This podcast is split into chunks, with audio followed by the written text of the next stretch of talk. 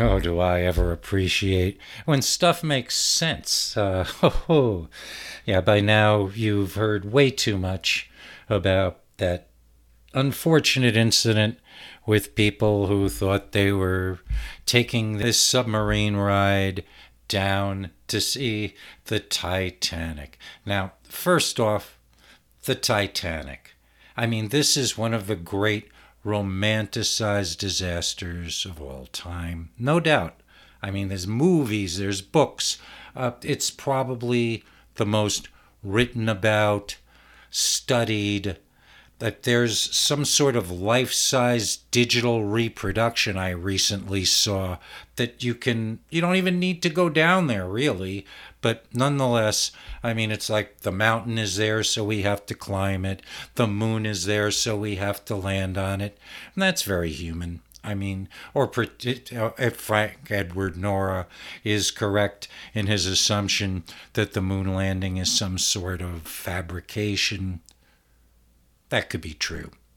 I have, I, why question conspiracy theories? Nobody really knows. I mean, does Buzz Aldrin even know? Maybe he was in a capsule and in every way thought that he was going to the moon, although I guess the whole thing is just kind of crazy. But this Titanic thing, this submarine thing, I mean, if it wasn't so tragic, I could you go great guns and uh, da, da, da, how could they? And but now of course here in truth or consequences new mexico right nearby we have these passenger trips to suborbital space where people are going to be weightless. And yes the military has done this sort of flight with their military equipment for decades now, I would imagine, preparing astronauts to be weightless and do whatever other experiments they have to do. But again, I think they're working with slightly better engineers. I mean, I understand wanting to give people a chance and be fair and equity, but when you say, well, we don't want any of those old experts, we want to give young people a chance to be experts. So we're not going to have any experts and we're going to buy our equipment from the hardware store. It starts getting a little dubious to PQ Ribber, aka that's me, Brett. And yeah, PQ Ribber could go off. I mean, that's the difference between the personalities. At this point, the old PQ Ribber would just go into uh, into some wacky rant, but I, I don't want to do that. I just want to think about this a minute. I mean, really, what? I mean, I understand, you know, that that drive to like I climb Mount Everest. I've been watching the documentary on Arnold Schwarzenegger's career, and what an inspiration that guy is. You can think what you want about his craft, his art, his films. But here is a guy who, by factual and his own admission, once he was the great bodybuilder and invested in real estate, he was a millionaire before he made his first successful film. He did not need to go into the public eye anymore. He did not need to prove anything to anyone but himself. And he did it. And I got to admire that. Plus, as I've mentioned before when I talk about Arnold, the guy has this charisma that doesn't stop. He can really. The camera loves him. And even in person, I met him once when I lived in Santa Fe. There he was walking across the plaza like this human magnet. I couldn't resist walking right up to him, thanking him for entertaining me, and shaking that man's hand. And he, his handshake was just so firm and on the verge of crushing and hurting my hand, but didn't. And he's done so many things his political career, his continuing to make movies, even though he had that terrible surgery and heart condition, and he's tougher than ever. I mean, he just made Fubar, and no, Fubar is not Citizen Kane or the greatest action TV series ever made, but it's fun, and it's a great entertainment, and it's better than most of its kind. So, how can you go wrong? And yet, whoever these people are, I mean, it's more I blame the people who hoodwinked, led other people, and took advantage of their gullibility to get on this submarine. And yeah, I just saw something on YouTube that scientifically explained that they never even knew what happened. And I suppose that's a blessing because can you imagine if time slowed down long enough that your entire body implodes and you can see and feel it as your last sensation on this earth. I I appreciate that these people did not suffer. And what more can be said? I mean, Mike Booty, our Midnight Citizen, on his most recent, just uh, released today, in fact, podcast, in the credits, he says it's one of the topics he did not talk about. And I got to admire that. And again, you got to check out The Midnight Citizen. No doubt he will be turning up on one of these forthcoming appreciator showcases. I mean, that's, I got to tell you, I am having a really nice time making these showcases, and I'm really hoping that uh, they are enjoyed by you or those who listen. Moving into some sort of new thing. And uh, Fusebox has sent us some files on our next program. We're going to look even closer at Jimbo. They've sent us some files from when Jimbo worked with Fusebox. And I don't know how much of this has been heard, and I don't know how many of you have checked out Fusebox. I have neglected to really mention uh, this series that's been on the Overnightscape Underground for a number of years. There's sort of our, I mean, the production value these guys put and the humor. This is like real radio on our hobbyist radio. And I have to admit, as much as I love doing this and put some heart and attempts at good production into this, those guys, they're the real deal. And if you want to kind of walk that line between, or maybe transition into that overnightscape underground feel, the Fusebox series is absolutely a place for you to start that. And on this show, I'm going to play you some excerpts, not, for, not I'm just digressing wildly. So, uh, one of my most appreciated radio programs and personalities are Bob and Ray. And we're going to sprinkle a couple of Bob and Rays in here, like right now.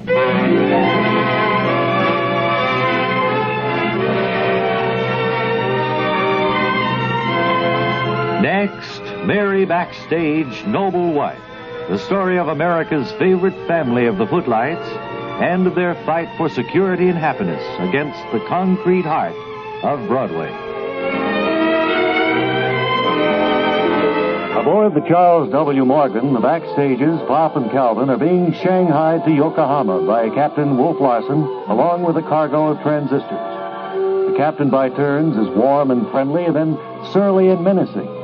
Right now, in his friendly mood, we hear Captain Larson say, Are you all having a good time on the good ship, Morgan? Well, yes, Oh, we yeah. are. Say, Captain, I, uh, I don't want to upset you any. Go right ahead. Nothing could upset me, mate. Yeah, careful, Calvin. Uh, you know, sir, uh, we're actors, uh, troopers, so to speak, and uh, we were on our way to Chelsea, Massachusetts, where we're going to appear in the theater and around there in uh, Westchester Furioso. See, we just stopped at uh, Mystic Seaport, Connecticut to take a little uh, sightseeing tour. Then we were going on to Chelsea and rehearsals that open next week in the show. Oh, I see. Well, go on, uh, matey. And uh, we wondered, sir, if you would come about and uh, bring us back to Mystic because we have these prior commitments.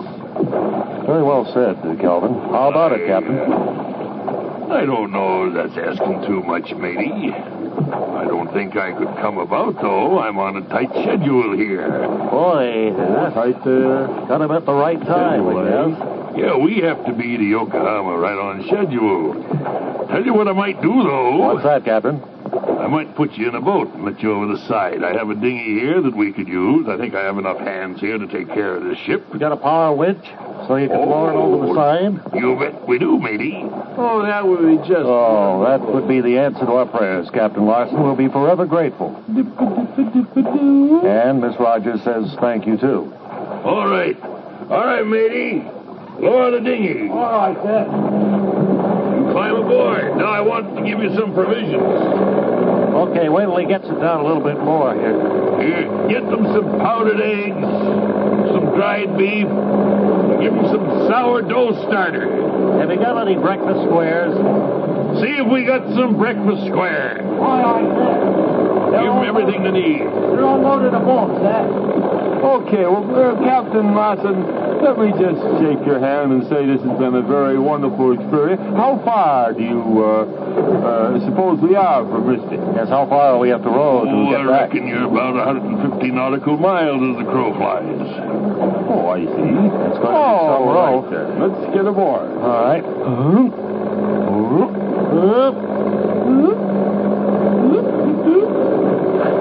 right, we're all aboard. You can lower us into the water. Bye now, matey. Goodbye, Captain.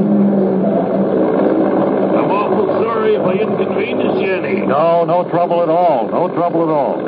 Well, he turned out to be a fit. Yeah, we've landed. We're in the water. The gentleman, didn't he? Plenty bad the oars, uh, Harry, to start with. 150 nautical miles. Is that more than land miles or less?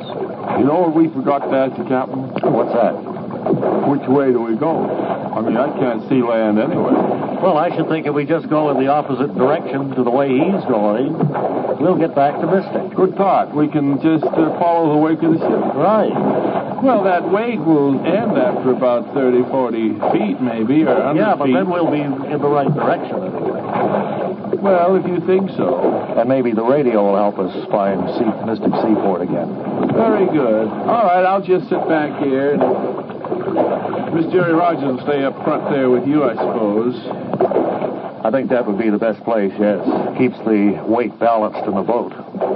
Okay. We should get there by the end of the week, I think. We've got plenty of food, good weather ahead.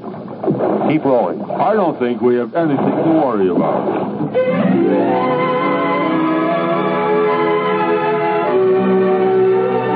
And so Captain Larson releases his prisoners, and our friends head back to Mystic Seaport, Connecticut. You want to join us tomorrow, and we'll hear Calvin say, Isn't there more water here in the boat than should be? That's in the next exciting episode of Mary Backstage Noble Wife. Word Car speaking.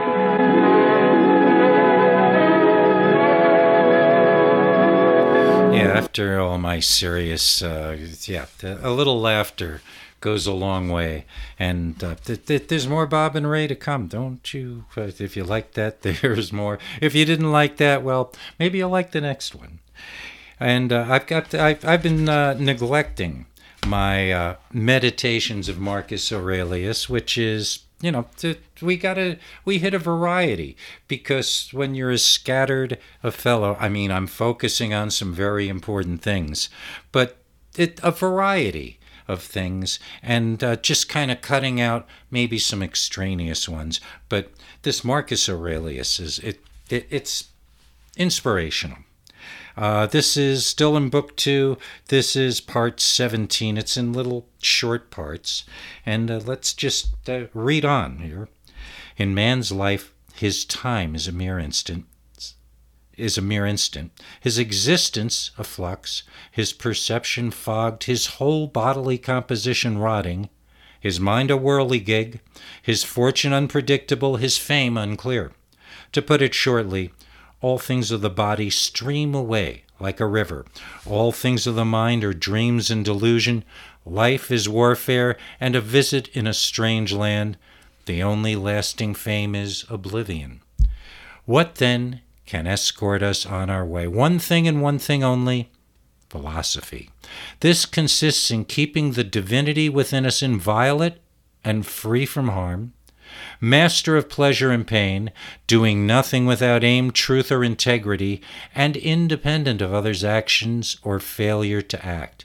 Further, accepting all that happens and is allotted to it as coming from that other source to which its own origin, and at all times awaiting death with the glad confidence that it is nothing more than the dissolution of the elements of which every living creature is composed.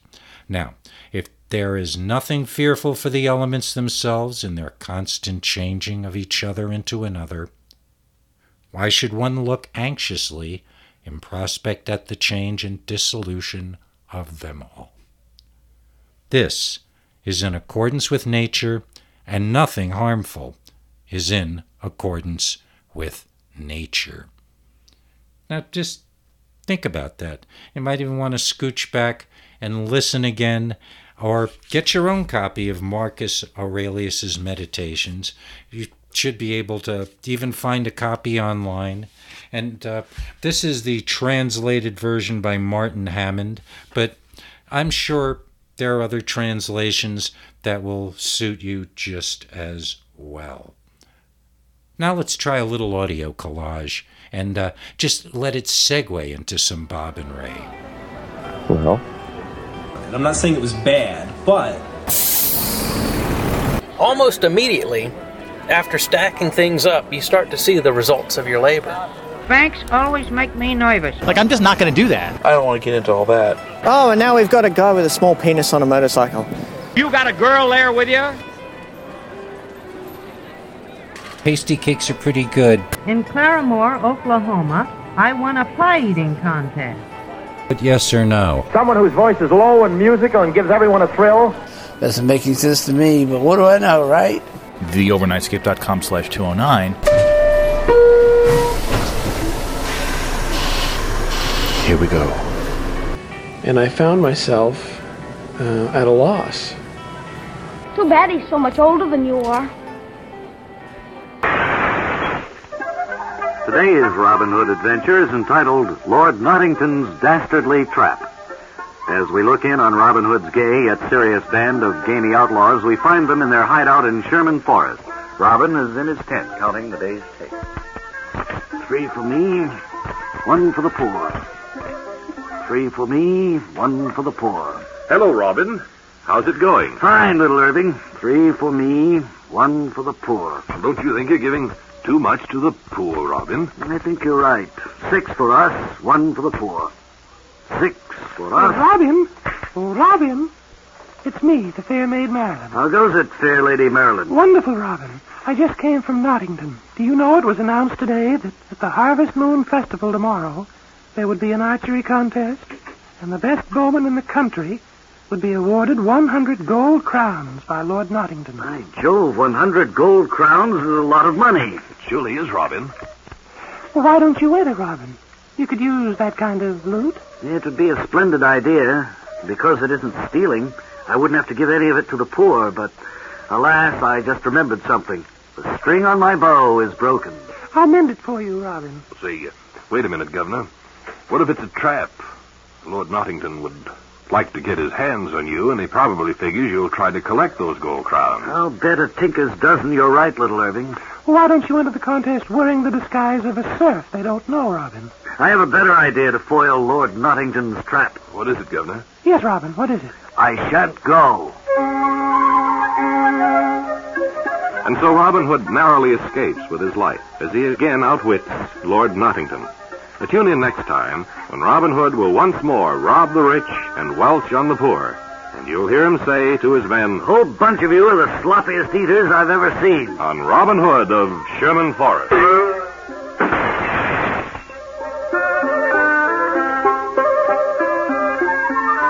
Okay, I admit that was just completely silly, but uh, we, we Bob and Ray are just so.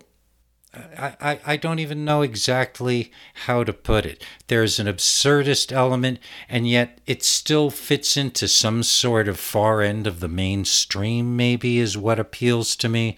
And you could play it for your mom. And uh, unlike, say, the Vic and Sade, the Vic and Sade, some people for whatever, it's just not their sense of humor. It's too outre. They don't think the idea of a town named Dismal Seepage, Ohio is something that makes sense, even though a place like Mystic Seaport, Connecticut really does exist. It's we live in an absurd world. That much I know. And, and and it's a good thing because otherwise it could be pretty grim and pretty I don't know, just not fun. And I wanted to I finished it some time ago and I've been thinking about it that Alex Raymond book of Dave Sim's where he is writing on that fateful day when these two competing and very competitive comic book artists were in the same sports car. Alex Raymond actually at the wheel of his friend Stan Drake's new Corvette and just puts his foot down the on the accelerator allegedly and runs into a tree or a sign. It's never quite clear exactly how that went down. Killing himself alex raymond died and injuring stan drake and probably traumatizing him for life. And i wanted to know I wanted it to come to an end. I wanted it to have a conclusion. So I bought the book after it just kind of stopped dead in his magazine he was publishing, Glamourpuss, many years ago. And the sad truth is, he never finished it. Carson Grubaugh, a friend of his, kind of cobbles together uh, an ending of sorts in this book, which, I mean, if you want to check it out, it's called The Strange Death of Alex Raymond, and it's available probably through your local comic book store or bookstore or reliable online book supplier. The artwork is incredible. The story and the work that Dave Sim and Grubaugh at the end put into it are a marvel to behold, but it doesn't really come to a conclusion. But a lot of things don't. And I'm really happy I took that journey. I mean, I'm not, oh, I'm so, why did I waste my time? I got a lot of inspiration and it made me want to have more focus and craftsmanship in my work as far as artwork, I haven't really drawn seriously in years. And now that I have this great table and this place to do it, I am working on new artworks, some of which I present partially as covers. You know, that image you see if you're uh, looking at it on OnSug or watching it on YouTube. Some of, a lot of them are my artwork, and some of them are going to be my new artwork.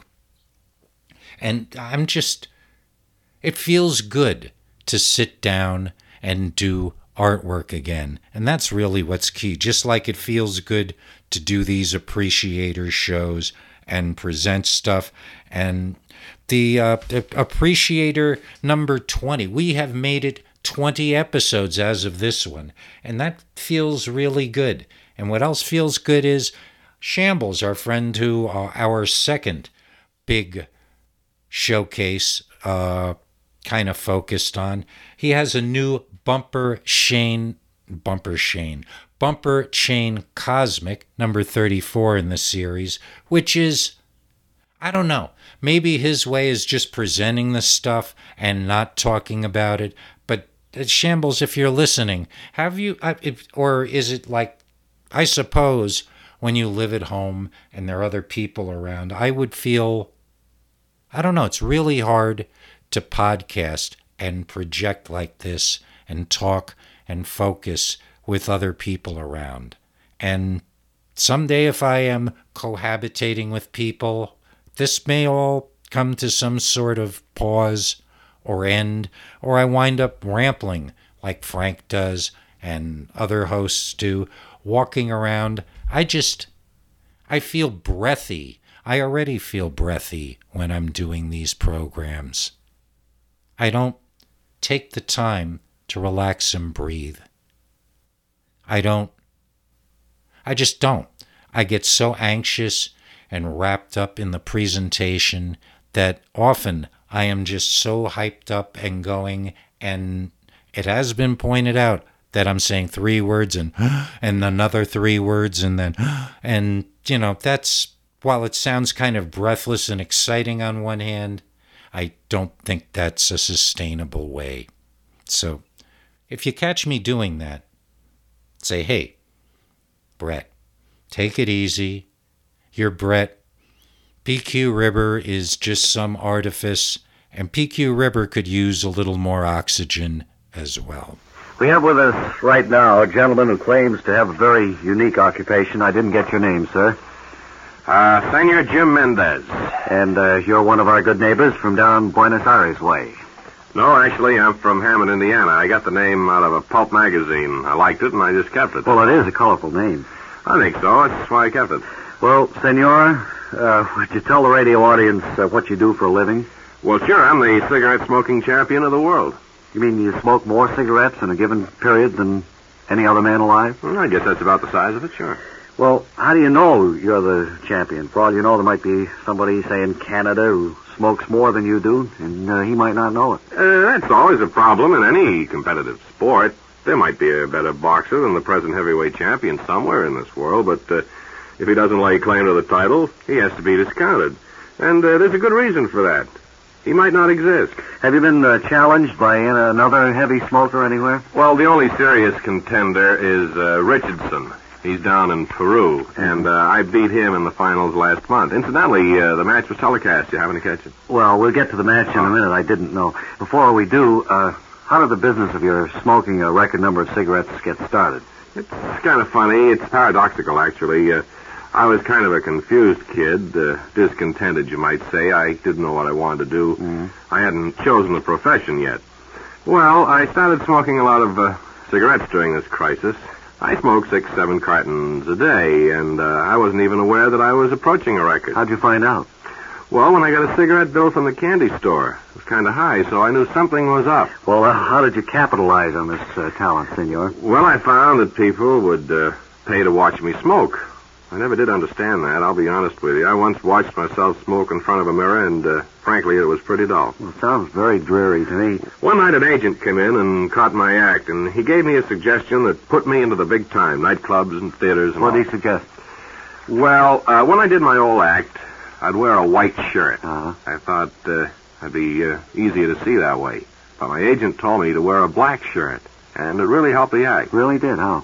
Well, when I exhaled, say, the smoke was being lost against the white background of the shirt. Don't you see? And the smoke showed up better against the black background of the shirt, huh? Yeah, it gave the act more body, yeah.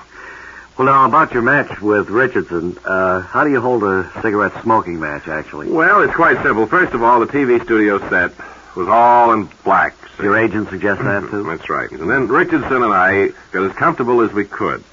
See, I do my best smoking in a sling chair like this. Uh-huh. Uh, Richardson favors a divan. Well, then we get down to the business of smoking. Uh, we had eight hours of air time, and during that period we smoked as much as we could. I whipped him by a cart and a half going away. Well, it must have been a tremendous strain. Not really. Uh, it's nothing I wouldn't have done at home. Well, now, what are your plans uh, now that you've eliminated the chief contender? Do you have any? I intend to move up into the cigar division. It's wide open, I understand. Well, thanks very much, uh, Senor Jim Mendez. And I suppose we'll be hearing from you in the world of cigars one of these days. Probably. And yes, all the irony and politically incorrectness of the past. You, you, I'm sure you, if you haven't noticed by now, you will. That really, it amuses me. The old stereotypes. I know that it's not politically correct, and some people who are unfamiliar because the stuff has been censored for years, some of it. I, it's just I don't think there was any mean spirit. I mean, was this mean spirited? Was this like did did Bob and Ray think they were encouraging people to die from cigarette smoking? It's the absurdity, the humor in that, and maybe it's a dark humor. I it's hard to say, but these are the things that, among others. I mean, some of the things I appreciate are that did you did you groove with, and some of them perhaps not. Um, again, next time around, we've got that Jimbo special, and I am working on the third big appreciation showcase, which is going to have some just amazing. There's going to be more Vic and Sade. There's going to be Uh, we're going to hear from Doc Sleaze going back. If you haven't caught Doc Sleaze, you are in for, especially if you're a fan of the old horror movies and B movies on the Overnightscape Underground. Doc Sleaze is the master, followed quite quickly by Mark Rose of Fusebox. But Doc Sleaze really focuses on that and gives us this beautiful picture. And and that there's going to be a murder trial that you've probably never heard of, a little Bob Lassiter. It that there's check out the showcase. Yes, it's long, it's daunting, it's night radio though. And that's what everything that we do here and what I'm working on is all about. With that, I once again free you back to whatever you were doing, or perhaps you would like to check out more onsug stuff. It's there at onsug.com. If you search Overnightscape Underground on archive.org, there's a plethora. And hey, there's more episodes of The Appreciator you probably haven't heard. It's all there. And until the next time we meet, of course, to write me, the email address is kpqr.torc at gmail.com. Until the next we meet, set the controls for the heart of the fun. Mm-hmm.